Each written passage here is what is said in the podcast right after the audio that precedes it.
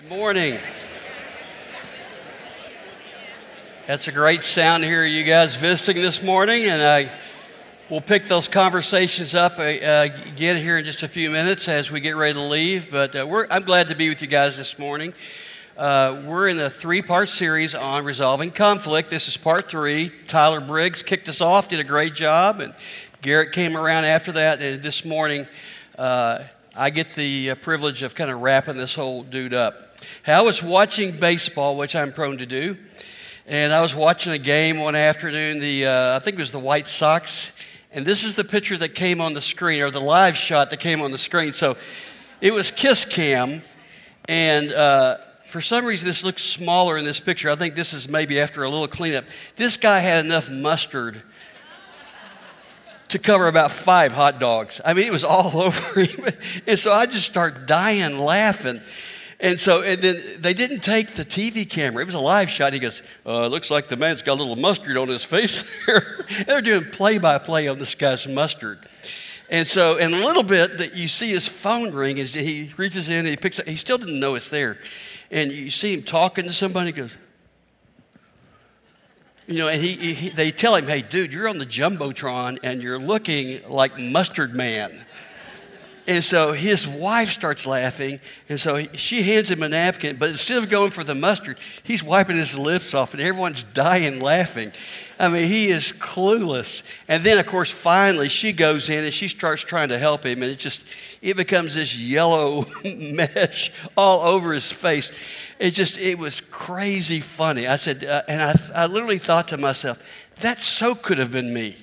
I mean, that could happen to me so easily. My wife has made a career over saying, pants are unzipped, something's in your teeth, you got food on your shirt. You know, sometimes after trips, my shirt is kind of like the memory album of what we've eaten that day. Uh, and so nobody wants to look like a fool. But the worst thing than looking like a fool is being a fool. And I tell you what, guys, I love this message today because we're going to talk about how we help each other how, how a good friend leans in. I, I guarantee you, my buddy Mustard Man didn't take the phone call. How dare you call me and tell me I'm looking bad? He was like, going, Thanks, dude. And he brought in the uh, reinforcements from his wife there. We want people to help us when we're looking a fool. And sometimes we just have to get a, a better picture of what our foolishness does to us and what it does to others, quite frankly. Uh, it's a miracle that his wife didn't get the mustard exchange just because of where it was located. See, the problem is I can see your flaws. I can see your mustard, if you will, really easily. I just can't see my own. I have a hard time seeing my, because of my blind spots, I have a hard time seeing what's wrong with me or what I'm struggling with or what I've gotten accustomed to living with, quite frankly, until somebody comes and goes, Really? You're going to live that way? Until somebody just lovingly puts their hand around me and say, Dude, that's beneath you. God has more for you than that. And I love you, and because I love you, I'm going to tell you the truth. I can see your flaws, but I have trouble with mine. Uh, this message I've called God's plan for redemption. And it, what's really strange is, is well, what's really wonderful, quite frankly, is that this passage lays out what do you do with people who mess up? Because God knows people mess up. See, 50% of you in this room have already have had the joy of forgiving me and helping me in some way and the other 50% of you will need to in the future so i'm glad you're here so we can get ready for that. Uh, there is a part of me that i am so uh, because of my blind spot when i read this passage i don't think i'll ever need any of these teachings because I'll be mature enough and I'll respond quickly to the, the, the, social cues, the verbal cues, the, the teaching of others. And the fact of the matter is, that's just not true. That's a lie. I have had to live in this passage. I have to live in this passage. Getting care and correction in my life is a daily, and I'm not exaggerating, event. It happens in little small ways, and from, some, from time to time, it happens in big ways. And it's gotten to the point where it doesn't even offend me anymore. It's just normal. It's the way that loving people, it's as normal as, hey, you got a little something on your shirt. And I know that the people who telling me that are not because they hate me and they want to point out my shirt. They want me to not look foolish and they don't want me to be a fool. Uh, I love this topic. I need others who will come to me and love me enough to help me live in such a way that I don't hurt myself and hurt others. Sometimes I don't care about hurting myself, but it really stinks when you begin to hurt your kids, hurt your spouse, hurt people that you're trying to have a decent relationship with. And guys, I'm just going to tell you something. Get over the fantasy that you're not going to do that. You're going to. It's a, not a matter of if I'm going to hurt you, it's when. So, as human beings, as followers of Christ, it's not a negative subject, it's a necessary subject. We've got to get good at helping each other. And so, here's, here's how it kind of goes uh, it's, it's crazy to me that God's plan for resolving conflict is to give us His Word and to then to give us other rule breakers to help us. and see, I keep thinking really pristine, together, mature people are supposed to show up and help me with my life. And then all of a sudden I turn over and it's Troy Busmeyer, you know? He, you know, we, we just, God uses other rebels. And that confuses us a little bit. Uh, if, in case you can't quite figure out what I'm talking about there, every once in a while when my kids were small and now they still do it, my kids would say, Hey, Dad, you, you were a little angry. Okay, the, the rebel part of me wants to go, There's not any mustard on my face, and just kind of say, Hey, uh, excuse me, you're not to be giving me instructions. But the, I need my little boys to say to me, Dad, you seem a little angry. And go, Hey, uh, it's because Dad is a little angry. And it's not righteous, kind kind of anger that brings about change of life. It's just that's what made me feel good at the moment. And then I have to pull away. I'm explaining this like I did this perfectly, and I didn't. I had to pull away and say, Will you forgive me? Because the things I said were true, but how I said them were horrible. And it made it really hard for you to listen to them because I said it so poorly. Because my anger and my frustration became more important than loving you. And so that's what I mean by that is that we have to get really good at doing this, and it takes practice, and we do it really good sometimes. And even as we do it, we have to ask each other forgiveness as we're doing it. And I've made a career out of it because I am uh, a first class screw up in that regard. So let's today. Here's what we're going to do. First of all, we're going to look at God's redemptive plan, and it's really it's, it's simply this: is we're going to learn that you have to act. Number one, you have to include others so they can help you with this, okay, which is number two. They're going to help bear the burden of this process. And then, thirdly, you're going to have to respond to others' choices biblically. Now, now that makes any sense maybe right now, but we'll dive in it together. Matthew 18, 12 through 14 is the beginning of this whole section, and it sets it up perfectly. It says this If a man has a hundred sheep and one has gone astray, does he not leave the 99 on the mountain and go in search of that one sheep that went astray. And if he finds it, truly I say to you, he rejoices over it more than over the 99 that never went astray. So it is not the will of my Father who is in heaven that one little one should perish. Okay, this is the backdrop against everything that, that comes after this. What it says is you are important, and your friends are important, and your life matters. If your life doesn't matter, we just move and we dispose of and we keep moving and we, sit, we pat people in the head and we say social niceties, but in our hearts we, we devalue them, we don't care about them, and we never have real conversations with them. We just keep moving and act as if they don't matter.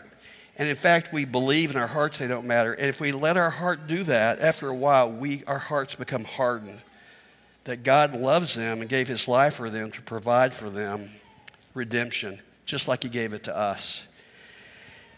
Every sheep is important to the shepherd, and there's no discarding of people. We don't do that. God doesn't do that. So when we are not united, then it's worthy of us leaving everything else in order to restore that relationship. Now, I, am telling you, uh, the way I'm wired is if my wife and I have a disagreement that doesn't end well, that we don't resolve, it wrecks my day. I mean, I kind of do functions and I do do things I have to do, but it wrecks my spirit. And as I've walked with Christ, as if I am walking with Christ, disunity with a brother or a sister wrecks me until it's resolved. And so it's, it's like this weight that I carry until I can sit down and say, hey, let's talk, let's understand, let's move together. Because you're, you're the one for me right now. You know, I got the 99, but you're the one that matters to me right now. And I've got to come to a point of understanding that I know that you're not out by yourself. And maybe you're like me. Maybe you're hurting too. Or maybe that, that isolation that I've just described of that lost sheep has nothing to do with the personal conflict between me and the other person, but it has to do with the person has stepped out of fellowship with God's word and they're doing destructive things to themselves and to others. And as a friend, I'm seeing that and I go, whoa, that can't happen. That person matters. And left alone, they'll starve to death and they'll hurt themselves, and something has to happen. When we see someone harming themselves, moving into addiction, becoming angry, destroying relationships, increasing isolation that is not just uh, recharge time, it's true isolation. They are making decisions by themselves routinely, and you can see the fallout of that. Then we need to act. We need to act and do something, or we are saying to them they don't matter. Because every sheep matters to the Father. When we see someone we are in relationship with harming the reputation of Christ, we must move towards them. By, it may be because of their careless living, by the way they don't lead themselves, or because of their self absorption and their cluelessness about everyone else around them and the effect of their life on everybody else. But in some way, you begin to say the cause of Jesus Christ is being affected by this Christ follower in title that has forgotten who Christ is and what he calls them to. And when that happens, if we choose to be obedient to what love means, we must act and move towards them and share what we've seen. And then when we see someone that we are in relationship with who's harming others, we must move towards them. And we, mean, we, we involve ourselves in the eradication of the harmful acts people who uh, are means to an end, people who uh, see people as a means to an end. Uh, in, in, the dating world, when, when men begin to see women as a means to sexual gratification and attaching a love label on it as a means to get what they want, it becomes a selfish act. It becomes a destructive act. And something good and wonderful becomes uh, something that's difficult when families are enslaved to fits of rage and anger by a, a leader or by a, a, uh, a mom or a dad or by a spouse, and we begin to see harm happening to others through the emotions, when we begin to see a lack of leadership in the home or a lack of leadership in a person's life to the point where it begins to harm other people, we need to act and step up and do something about it. Matthew 18 15 says, If your brother sins against you, it begins to tell us how to do this. Go and tell him his fault between you and him alone, and if he listens to you, you have gained your brother. Most of us don't have these conversations with people because it would make it, uh, because we are more concerned about it making us uncomfortable than in helping them. Did you hear what I said? Most of us don't involve ourselves in these conversations because it makes us uncomfortable. And here's the I want to put a label on this because sometimes it's easy to remember that when you put a label on it. It, it's selfishness masked as kindness. Hear what I just said? To not act is selfishness. It's self preservation, self me. It makes me uncomfortable, and we mask it as kindness. Oh, we shouldn't say things that might make that other person feel uncomfortable. I guarantee you, my, mustard man was really glad he got that phone call. But I'm going to tell you something. There have been times in my life, in little simple ways, in daily ways, and in big ways, that people have stepped up to me and said, Hey, bro, that is not healthy for you. That is unbiblical, as a matter of fact. I can show you into your Scripture. And I'm not here to condemn you, but you've got to eradicate that from your life. Hey, but the way that you and I are communicating is not healthy, and there's an anger towards me, and I sense it, we need to deal with it. That's a gift to me. But if we, if we call ignoring something and, and just being, having a prayerful spirit, it's a shame about the Smiths. It's a shame about so and so. But we never act upon what we have seen and what we know to be true. And we just, it, it almost gets labeled as kindness. It is anything but kind. It's anything but kind. Um, I, have told this illustration before, but it's the only one I got. Uh, I was standing, I did a Bible study years ago, and, and I had a, a summer intern who was a sweet guy that uh, ended up going to Vanderbilt, and he's a consultant in Dallas now. And uh, at the end of the Bible study, he said, Hey, you do know your pants were unzipped during the entire Bible study. I said, Well, a little clue from you would have been helpful. And I was, I was really frustrated with him because I know nobody was listening. They were like doing this, probably like going, Please, God, help him. We need people to step up and a loving thing would have been to just to reach up and let me know or give me the international zip your pants sign. I'll teach you that afterwards. But that's what people do that love each other. Uh, we are to go to pray people, it says in this passage, in private. And I love that. It is, it's possible that your friend may not even realize that they've done something. I can't tell you how many times someone's coming to me or a family member's come to me and they've gone, Hey, when you said that, do you know? And I go, Oh my, I didn't. I'm so sorry. We, and, uh, and, so they, they may have done something. They don't even realize the ramifications of it or the full ramifications of it until you stop for a moment and you come to them in private and in kindness. And you come to them in private because you're not trying to shame them. And it removes the possibility of them thinking that there's some other agenda when you just come and put your arm around and say, hey, bro, that meeting didn't go well. It seemed like you were really angry. Are you okay? That's a loving thing to do, to, to come to a person in private. Uh, that's an old man moment. And their actions, if, if their actions were deliberate and they knew what they were doing, by you approaching them in private, it makes it crystal clear that you have no other agenda but to help them. And it also removes the greater temptation for them to become prideful. If there are others looking on, they may have to feel like they have to bow up and become defensive. But if it's just the two of you, you can come in kindness. You can say, hey, man, it felt like you, at one point in that conversation, you made a decision that you were going to argue, and no matter what anybody else told you, it felt like you didn't want to listen to us. And I, and I, I love you. And I just felt like that was not your finest moment. And, and the anger got in the way of us regardless of what we decided, the anger got in the way of us having a great discussion. And I just wanted to bring that to you because you matter to me. Or if you come and say, hey, the behavior that you are participating in right now is destroying you. And I know it's not biblical, and you know that because you're a smart guy. And I just wanted to come to you and let you know that. And obviously, you made the decision, but I wanted to come to you because you matter to me doing that in that setting just makes the heart open and more careful. It doesn't always remove uh, any fear of reprisal or a bad response. We never go to win, but instead to win our brother's heart. We don't want to win, but we want to win our brother's heart. We don't need to be right. We want to make things right. And that's really, really important. It's for his good. We want to restore fellowship and guard the heart against other choices that are harmful.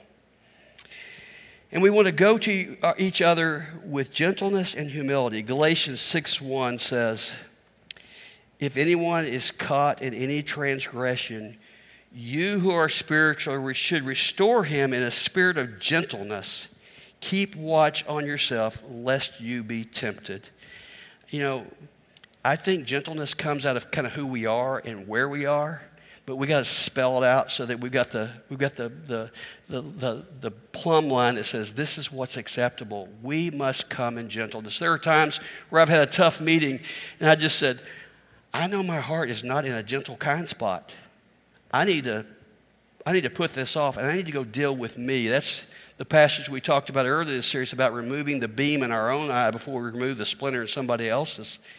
That's when I say, Hey, God, search my heart, see if there's anything in me that is wicked or difficult or not of you so that I can come to that person and, and love them and not come in there. I need to come with. I think the more difficult the conversation, the more gentle the delivery. We say it clearly, but we say it with kindness. Uh, Our tone, our volume uh, needs to be precise. The word in Galatians for restore is the same word for the setting of a bone, of a broken bone. The, the word literally means to reset the bone that has been broken. That's a great word picture. He says, when you come in to restore someone, do so with precision and with kindness so that you don't cause greater harm and greater pain. And there's a great outcome that's at risk here because what we want is uh, I, I, tore my knee up a, a number of years ago uh, cross country skiing. And it was just a, I was actually standing still when I fell. just, I didn't want to get you the idea that I was going to the Olympics. Some of you I know were tempted to think that.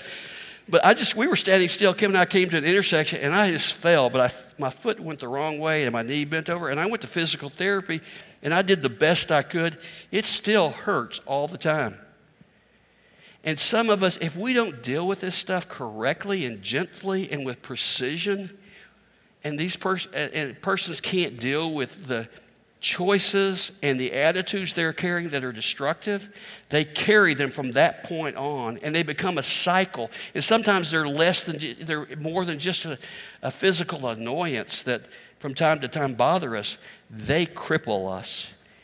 So it's, it is big stuff how we do this as much as what we do.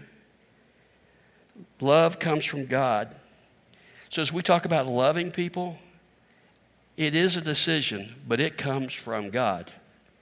And if you're not hanging out with the Father saying, God, I'm here and I'm asking you to use me today.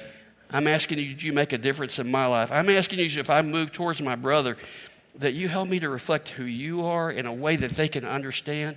God, help me to do it in such a way that at the end of it, I trust you that you'll be the change agent. I don't have to manipulate, I don't have to convince, I just have to be clear and loving. And God, you're what convicts, not me. I don't have to be the Holy Spirit. And God, I'm not going to be frustrated if they don't do what I've asked them to do. I'll be sad but I won't take it as a personal offense because I've done what I need to do. I've been faithful to that person that I love. Love comes from God. That seems like a small point, guys. It's huge. If you are not abiding, walking, hanging out with God, you will not be carrying the DNA of love to the person. You just won't. You will not do it. So, what you bring to the table is zero. You act, but you act with the love that He has provided for your heart to do that. And then it comes on, it finishes up that little section by saying that you might gain your brothers. And, the, and so that the outcome of the win in this is, is massive, that we might gain our brothers. So step number two goes like this.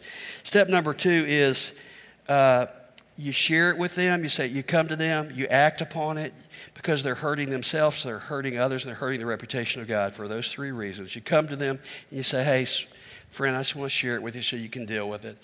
And so they, at the end of it, they go, Hey, thank you. I'll pray about it and I'll get back to you. And they basically say, Talk to the hand. I am not acting on this. Don't be offended, but the scripture gives you specifically what you need to do. It says, Include others to help you bear this burden. Matthew 18, 16 says, But if he does not listen to you, take one or two others along with you, that every charge may be established by the evidence of two or three witnesses. Okay, so what it's saying is if, if at that point they're not responsive, for the first time you have permission to tell somebody else what's going on. So now you're not a gossip. You're bringing trusted believers who love God's word and are walking with Him imperfectly into the situation say, hey, will you help me with this? And so the first thing you're going to do is you're going to give them an account of the data points, not, not building a case against them. Hey, I see this in him. It feels like the drinking is something that's beginning to control his life. I see this or that, and you begin to walk through this. All right, we're in conflict, and here's how the conflict looks. And you spell it out. You spell it out as, as factually as you can, without as much color, color commentary as you can and you begin to pray about it together with these two or three other trusted people. And in the process, sometimes what happens is they point out a gap in your thinking, which is really important, guys. So you say, well, but it's still true. If even 3% of it is off kilter, that 3% is enough to screw up the process. It just is. So, man, own your 3%. My thinking is wrong in this, or uh, how I dealt with it, or how I presented it was wrong. You know, I got to own that first. That's my part. And be humble. Humility looks good on everybody, it just does. It doesn't repel us, it draws us in, as a matter of fact. So you, uh, after praying in that, if the, if the three, or two or three are involved, are folks who just say, "Hey, I, I think I think you're correct. I think this is something that would be helpful that we gave this individual a chance to respond and eradicate and gain new freedom or to restore y'all's relationship, then you move towards that person again. Okay, so it's important to note that in our body, Watermark Fort Worth, it's full of sinners. The reason this passage is in here is because God knew that we needed it. We are going to mess up, every last one of us. And we say that everyone, everyone makes mistakes. We don't really believe it because we're, we're always act like we're surprised when somebody brings up that we've made one. God knew that we needed this passage because we make mistakes. And at Watermark Fort Worth, our body is full of sinners who are addicted to pornography, folks that struggle with insecurity, that have anger issues, they've had affairs, they're lustful, they're lazy, selfish, self loathing, defensive, arrogant, prideful people. That's on our new brochure, by the way. Come be a part of the fellowship of the broken. And so, what I'm telling you is, uh, what re- reason I'm bringing that up is because, guys, the problem is not that we're rule breakers and we're rebellious and that we're not perfect. The problem is if we won't, in humility, deal with it. No one goes through care and correction in the church who lets people put their arm around them and say, let's go through this together. They just don't. If you're here and you say, man, I got, I got, all, I got a lot of problems, and if people discover that, they're going to throw me out, could not be further from the truth. If you're a part of this body, the only thing we require you to do is let us love you and let us help each other and not run and pretend because if I do that, what I have to pretend is that I don't love you and say, it's okay for that one to go because he doesn't really matter. So, once again, if you're a screw up, you're in the right place because this is the most accepting environment on the planet to struggle. But you have to let people help you. And what's not helpful is to continue to let you to destroy yourself, hurt others, or dishonor God. And so we go through it together. It's a good thing. So the major- vast majority of people come to step one and someone says, Hey, dude, you're really angry. Can, can I come alongside you and just love you and tell you you're really angry and know that I care about you? And, I, and I'm not afraid of your anger. And neither is God. And let, us go on Monday night together. Let's go to Regen and let's find out why you're angry if you don't know. He said, Well, I know why I'm angry. He says, Great, well, let's deal with it then. All right, man, you know what? It feels like you're having a hard time being respectful of your wife, and there's some patterns there. And I know there's, you probably have a million reasons why that's acceptable, why on, there's a dual offense, and you feel like you're even, maybe even, you might even feel like you're justified. And you might be somewhat in the world standards. Let's go to reengage and let's figure out what doesn't seem possible with man is possible with God. So let's go. And most of the people that come through there, if they'll humble themselves, they, they find, they walk away saying, Man, it, it changed my marriage. And not only are we not divorced, we actually love each other now. Crazy. And on and on and on I could go. Places and conduits for people to work on together and to understand. Uh, to be in a community group and really be a community group and help each other and confess sin and rejoice and not beat up on each other, but encourage the lamb to come home. What a gift we have. The church is not a policing organization. That's not why we're in business. But man, while we're grazing together, if you begin to stray, and, and I don't say, hey, I know there's wolves out there, one less lamb. And besides, I don't know him that well. Somebody knows him, and they better go after him if they call themselves a Christ follower. I wrote him uh, a journal not too long ago our sin choice has placed us on an island. And it leaves us exposed. Our sin choice has put us on an island, it has left us exposed, and it ensures our destruction and demise of all that we hold dear, including the connection and joy with those that we love the most. That's huge, guys. For us to let people drift to a place of isolation to the point where they destroy the people that they love most, and that's not ever how they intend to do. No one gets up and goes, You know, I think I'll blow up my family this year. I, you know, I've, I've got the yard put in, I've worked, I got the pool put in back, and this will be the year I think I destroyed my marriage. Nobody gets up doing that. But man, it happens. We drift. And little by little by little, that drift takes us to a place that, in fact, does that. We destroy relationships. We harm ourselves. We become addicted to things that we thought would give us some measure of life, and they end up taking over our life. So, how can you deal with this? How can you not act? Invite others to help you stand in that gap, approach people, compel them, give them the resources uh, partner with folks to get that done. And I'd also I talked to the community department here, my friends John and Brett and others, and I said, "Hey guys, help me prepare for this message. What would you say?" They said, "Tell them to call us early." it's much easier to put out a flame in the back room than it is to call out multiple departments to put out a brush fire that's taken over the city. Let's get to it early. And so we call in people to help us early community group members, church leaders, community coaches, community department, trusted friends who love God's word and will bring his word, and not just to agree with us, by the way. Uh, we bring uh, trusted friends who will bring their Bible and share it with kindness. And then if he responds, partner with him in his restoration. Don't just say, okay, great, we're friends now. God, we got that behind us. Here's a Dairy Queen coupon. Uh, man, go with them to regen. Go with them to re-engage, or get them there and, and, and introduce them. Uh, in, in a community time, spend more time together, invest, call and check on your friends when you've restored the relationship. How am I, am I doing good? Are we still connected?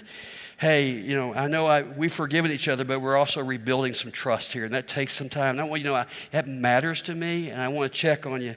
Get together regularly, and then have frequent celebrations. Uh, frequent, frequent celebrations. But then every once in a while, there's an oh man moment. We get to step two, we've called it, we've gotten together, we've talked about it, and it just doesn't go well. And we're sad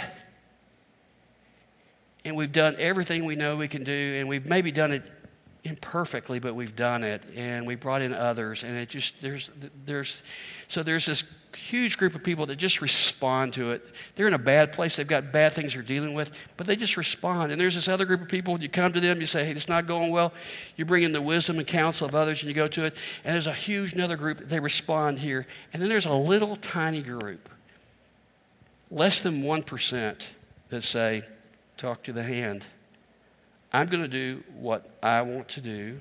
And they'll say it in a lot of different ways. I'm not condemning them as people. I'm just saying they say it in a lot of different ways. But they don't respond. Matthew 18, 17 says, If he refuses to listen to them, tell it to the church. If he refuses to listen even to the church, let him be to you as a Gentile and a tax collector. By the way, if you're like me, you go, uh, Gentile or tax collector. What does that mean? it means they're not a part of the family. You treat them like they don't belong because they don't belong. And so this step is called uh, defining this whole choice piece of this to respond to others to their choice biblically. They've made the choice. There are some, you know, outside in the town square, let's say, hey, they'll throw you out of the church if this happens. That is so not the truth. That is a lie that gets in the way of God's redemptive act that He's trying to do here. They are on an island because they've chosen to go to an island. They have refused, the scripture says, all sound wisdom. And we're not mad, and we shouldn't be mad. We're sad that they have removed themselves, and we still love them but we're not in close fellowship anymore because we're not in community together and we're not serving together. And they may come to even worship with us, perhaps. But we've lost that bond because they won't let us help biblically. Uh, there, however, is another truth, and that is that there's a truth that's really important. That although our mission is to restore and rescue and protect, sin that is not dealt with always spreads. Let me give you an example of that. If you let disunity become normative, it's okay to talk about people. I hope you know here that if you come to a pastor and you start talking to us about it, we'll go, hey, does he know what you're telling me? Because if he doesn't, I'm not trying to catch you, but let's get together and let's let you talk. I'll take care of this. It's great. I'm going to bump. I'm going to bump into him in the next couple days, and I just want to see if y'all have gotten together and had a chance to talk about it. And if you haven't, I may call you up and we'll see if we can get together, because he deserves you. You telling him that if it's true, if it's not true, then you get corrected and y'all can be restored. Okay, that gets rid of a lot of juicy tidbits, by the way. And I hope that's happening. And we, we all make mistakes, guys. We make mistakes in that area. We're all going to be patient with each other. But, guys, we're here to not shoot the wounded. We're here to help the wounded. And sometimes the wounded, uh, and I say it differently, the wounded one day will be us. I trust you know that. To not care means we are polite but avoid the reality and truth of the situation. We live in dishonesty with each other. We are not in fellowship. We are not obeying God's word, but we'd rather just go, I'll just avoid you, and when you come back, go, hey, Jim, how you doing? But I'll move over here, and I'll just act like it, we've never even experienced this thing together. And it's crazy for informed hearts to do that. Instead, what we do is we move towards you and say, let's just admit that I love you, and the church loves you, and the leaders love you, and I don't get to make that decision. That decision is always made in a concert over a long. The, the most surprising thing to me is how much time we spend working on one life. It's crazy. I don't know how we get any work done sometimes. And when I say, I mean that's staff and lay people. People matter to God, and so they matter to us. If, but we must continue to lean in, and so that there's this last ditch, last plea for repentance from leaders and elders of the church. And if rebellion or indifference continues, it's time to spell out the reality of their choices, and in fact, declare that they had chosen to live on an island by themselves without the benefit of God's truth or the great plan He has for their life. I never get excited about that. Never. Never. But I must be obedient to that process because there's the possibility that God can redeem it. I want to introduce you to a new friend. Uh, Russ Robertson. So, when we were preparing for this series, I picked up the phone. I called John Elmore and a couple of the guys over in Dallas. I said, Hey, guys, uh, y'all been doing this longer than we have. Tell me about someone who went all the way through restoration and they came out the other side and God has done a great work in their life. And the name Russ came to me immediately and said, Man, that's so exciting. Matter of fact, I forgot to tell you this. I called uh, Elmore last night. I go, Hey, uh, Russ is in, and we've had the pre visit. And I'm so excited about him telling his story. He goes, he goes, Oh, that is so great. I cannot wait. he goes, Please tell me you're taping this. Uh, John's in charge of our regen ministry, and so uh, uh, Russ has served in the past and currently serves in the regeneration ministry. And so he is a trusted leader there. So uh, you were outside of this is pre uh, going through the care and correction process. You were outside of the church, weren't a, you weren't a part of Watermark, and uh, all of a sudden you had an encounter that put you in contact with the gospel and truth. Tell us about that. Absolutely. I, I, wish we had about 30 minutes at least to go with this because it's such a great story of God's grace in my life. But uh, at the end of the day, I was going through a season um, in the desert, just in a place of despair, um, depression, uh, because life was not going well. Uh, and at the time, God intervened in my life and created for me what I could only call, categorize as a divine appointment. Uh, where for three hours uh, a faithful servant of the Lord and Watermark member ministered to me and shared with me the gospel, as well as told me all about the wonderful things going on at Watermark and specifically regeneration. Okay, so you go to regeneration and the, dep- the things that were adding and contributing to your uh, depression, you got to walk through those and do the, you know, the faithful inventory. Mm-hmm. And you go through that, and man, you, you're uh, reconnecting with God's Word, not only in your head, but in your heart. And at the end of regeneration, they, uh, after a season of faithfulness, they say, Man, not only do are we celebrating with you what God's done in your heart, we want you to help other men walk through it as a leader. So you become a leader at yes. Regen. And so at the end of that, uh, you uh, continue to you're in, now you're in community. You got a group of men that are around you as a single man at that time, and uh, he's married now. Uh, uh, Amy, thank you for being here today. Patty. Oh, Patty, thank you. Now there are some people going, of course, Gary screwed that up. Uh, it's, it's a theme party with me. Uh, and so at that point, uh, you begin to drift. And so, although you have truth, uh, you begin to drift. Tell us a little bit about that drift. Yeah, yeah. And for full transparency's sake, it, it was just a matter of selfishness. Um, I wanted what I wanted. Uh, and what that looked like is uh, Patty and I uh, began dating, and we found out pretty quickly it was it was serious. This was heading someplace, um, but we lived quite a distance apart, really, in a little more than an hour or so, and where we found ourselves straying in those choices, those selfish choices that really tarnished the name of Christ, uh, was periodically spending the night at each other's homes. Okay, so I mean, obviously, your guys look at that and go, "Whoa, Russ, you're crazy." You, uh, you know, I, if you've been in my community group, I go, You're a better man than I am if you can pull that off.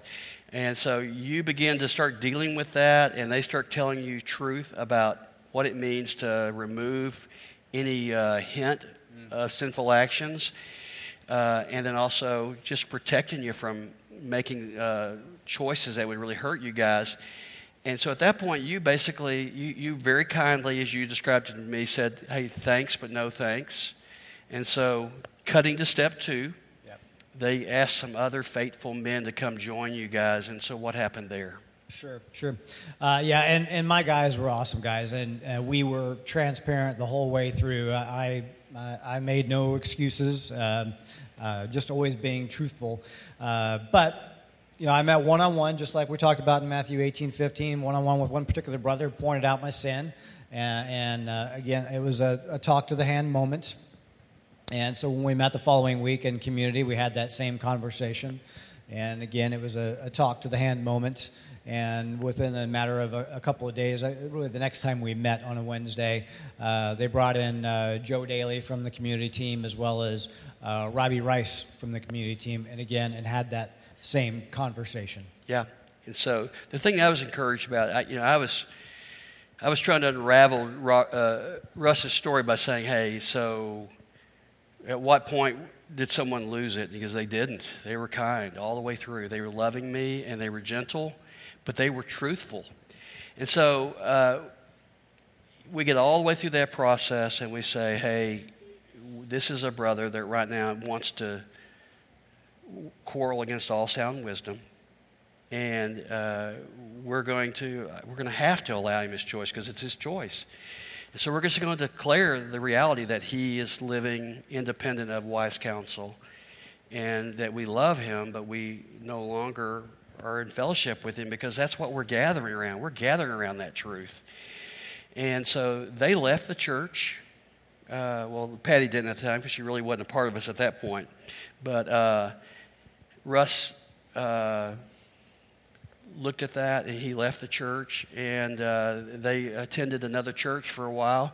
And so, Russ, so you're out there, y'all eventually get married and uh, are building a life together. And what were the things in your heart, regardless of the other church and all that, what were the things in your heart that said, man, I need to make this right?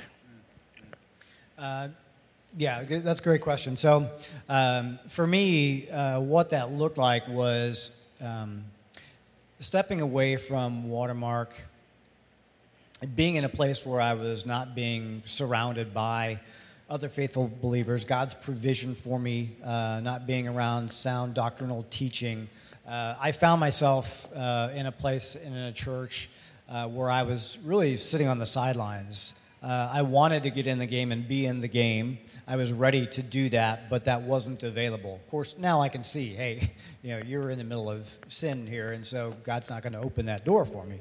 Uh, so I had gotten to the place where I was very, very critical. That's my, my heart was very critical over uh, the change in the teaching style and being and stepping away from Watermark, and uh, it just built up over a period of time, and it, and it weighed heavily on me. And Patty could see that, and so we just simply got together and had a conversation about that. And I knew in my heart, I knew what I needed to do, and that was to go back to Watermark. And I had simply said hey, if you want me to be all that man, all that God has called me to be, the man that He's called me to be, uh, if you want me to be the best leader of this home and, and of this marriage, we need to return to Watermark.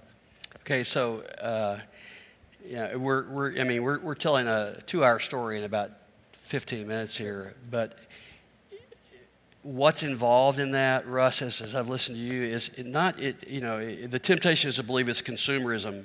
This we're going to go back because Watermark's a got better teaching, and that's not what this is. What I know it to be is I, I, I God provided my needs through these men. Mm. God provided it through his teaching, and God provided all these things, and I blew it up. Yeah. And I need to just go admit I blew it up. And if I had listened, mm. I would still have all those things. And so you came back and you said uh, to Patty, hey, I want to go back. I want to make this right. So tell us about the restoration process. Yes, yes. Uh, it was beautiful, and God was gracious, and God's provision for me was very gracious and loving, uh, and it was very humbling. Uh, but you know, I learned through re- through regeneration the steps that we take, and that's precisely what I did. I humbled myself, and I went directly to the folks that played a role uh, in that in that, that, that, that relation, that change in relationship that we had, uh, you know, starting with John Elmore and going to Joe Daly and each, of, each and every one of the folks that were in my community group and meeting with them one on one and acknowledging uh, where I faltered and seeking forgiveness and asking to be restored. And every single one of those conversations was met with love and with grace. Um, and it was all I could ever imagine it to be, just being loved on so well on both ends of that transaction. Okay, so if I'm the regen director and I'm looking at this guy who, I mean, if, if you talk, spend very much time with us, he knows a lot of God's word, and that can get you in trouble sometimes, but he knows a lot of God's word. And I'm thinking, man, I, I got a leader, I got groups that are waiting for a leader. Not what happened. They took this guy and they said, You're important to us. Just come and be and just prove your faithfulness. And it's not a punitive action. We're not trying to punish you. Well, Patty goes through Regen, his wife. She graduates. They ask her to be a leader. And Russ is still on the sidelines, a thing that had brought a lot of life to him. And uh, with great humility, he would sit out in the lobby and read a book while Patty would go to leaders' meeting before they went to uh, Regen. But finally, there came a time, and John said, Hey, buddy, you you haven't earned your way in. You have proven that your heart's in the right place. It's not about you anymore. And so now this guy is a gift to these men as he walks with them, and uh, uh, they love him. He is trusted. He is not a. When, when restoration happens, you're not on probation. He is restored. They hand him a group of people whose lives are in dealing with stuff because they love him and they trust him, and he is saying, Hey, follow me as I imperfectly follow Christ. Uh, I, I, didn't say this last hour, but when we were visiting uh, Russ, we were talking about stuff. He was, in the process, he was confessing current stuff he's dealing with and struggling with in his life. And I was like, going, you know, when there is no shame, healing is taking place. So when I called Russ, I said, hey, would you come over and just say, I want, I want to see a person who's a real person. And he goes, I'd love to do that. And uh, it's because when you don't carry that burden, you're free. So would you go through it all over again? Not, and it's not what, what we had planned for it, But what is, can you see where God's hand was in that, bro? Yeah, yeah, yeah, that is that is a difficult question, you know. And what I will leave you with is, you know, it was it was a difficult choice uh, to pull Patty out of the the church home that she was in and she was involved in and plugged into and a serious part of. Um, but we had that conversation. We made that decision. And it wasn't all that long ago, maybe just a few months ago, when we were sitting down having a conversation about all that God had done in our lives, in us and through us. And the question was would this have happened had we not come back to Watermark?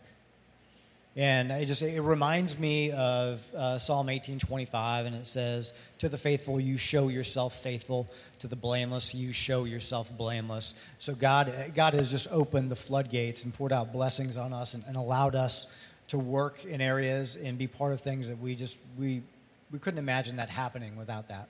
Well, bro, you're a blessing, and hu- your humility is what makes all this possible. And I know that comes because you trust God. And at some point, we got to trust Him that if we do what He says to do, He's going to be there at the end of it. And, bro, He's been there in spades. And let's thank Russ Robertson.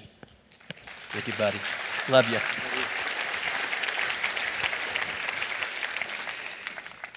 Well, we're going to wrap this up this morning by uh, singing a song of worship. But I will tell you. Uh, it all boils down to are we going to do what I didn't I, I wouldn't have written this plan up this way. I would have screwed it up. And when I read it, I go, what? We got to go to people and have a conversation, love them, and then if it doesn't work out, we got to bring somebody else with us.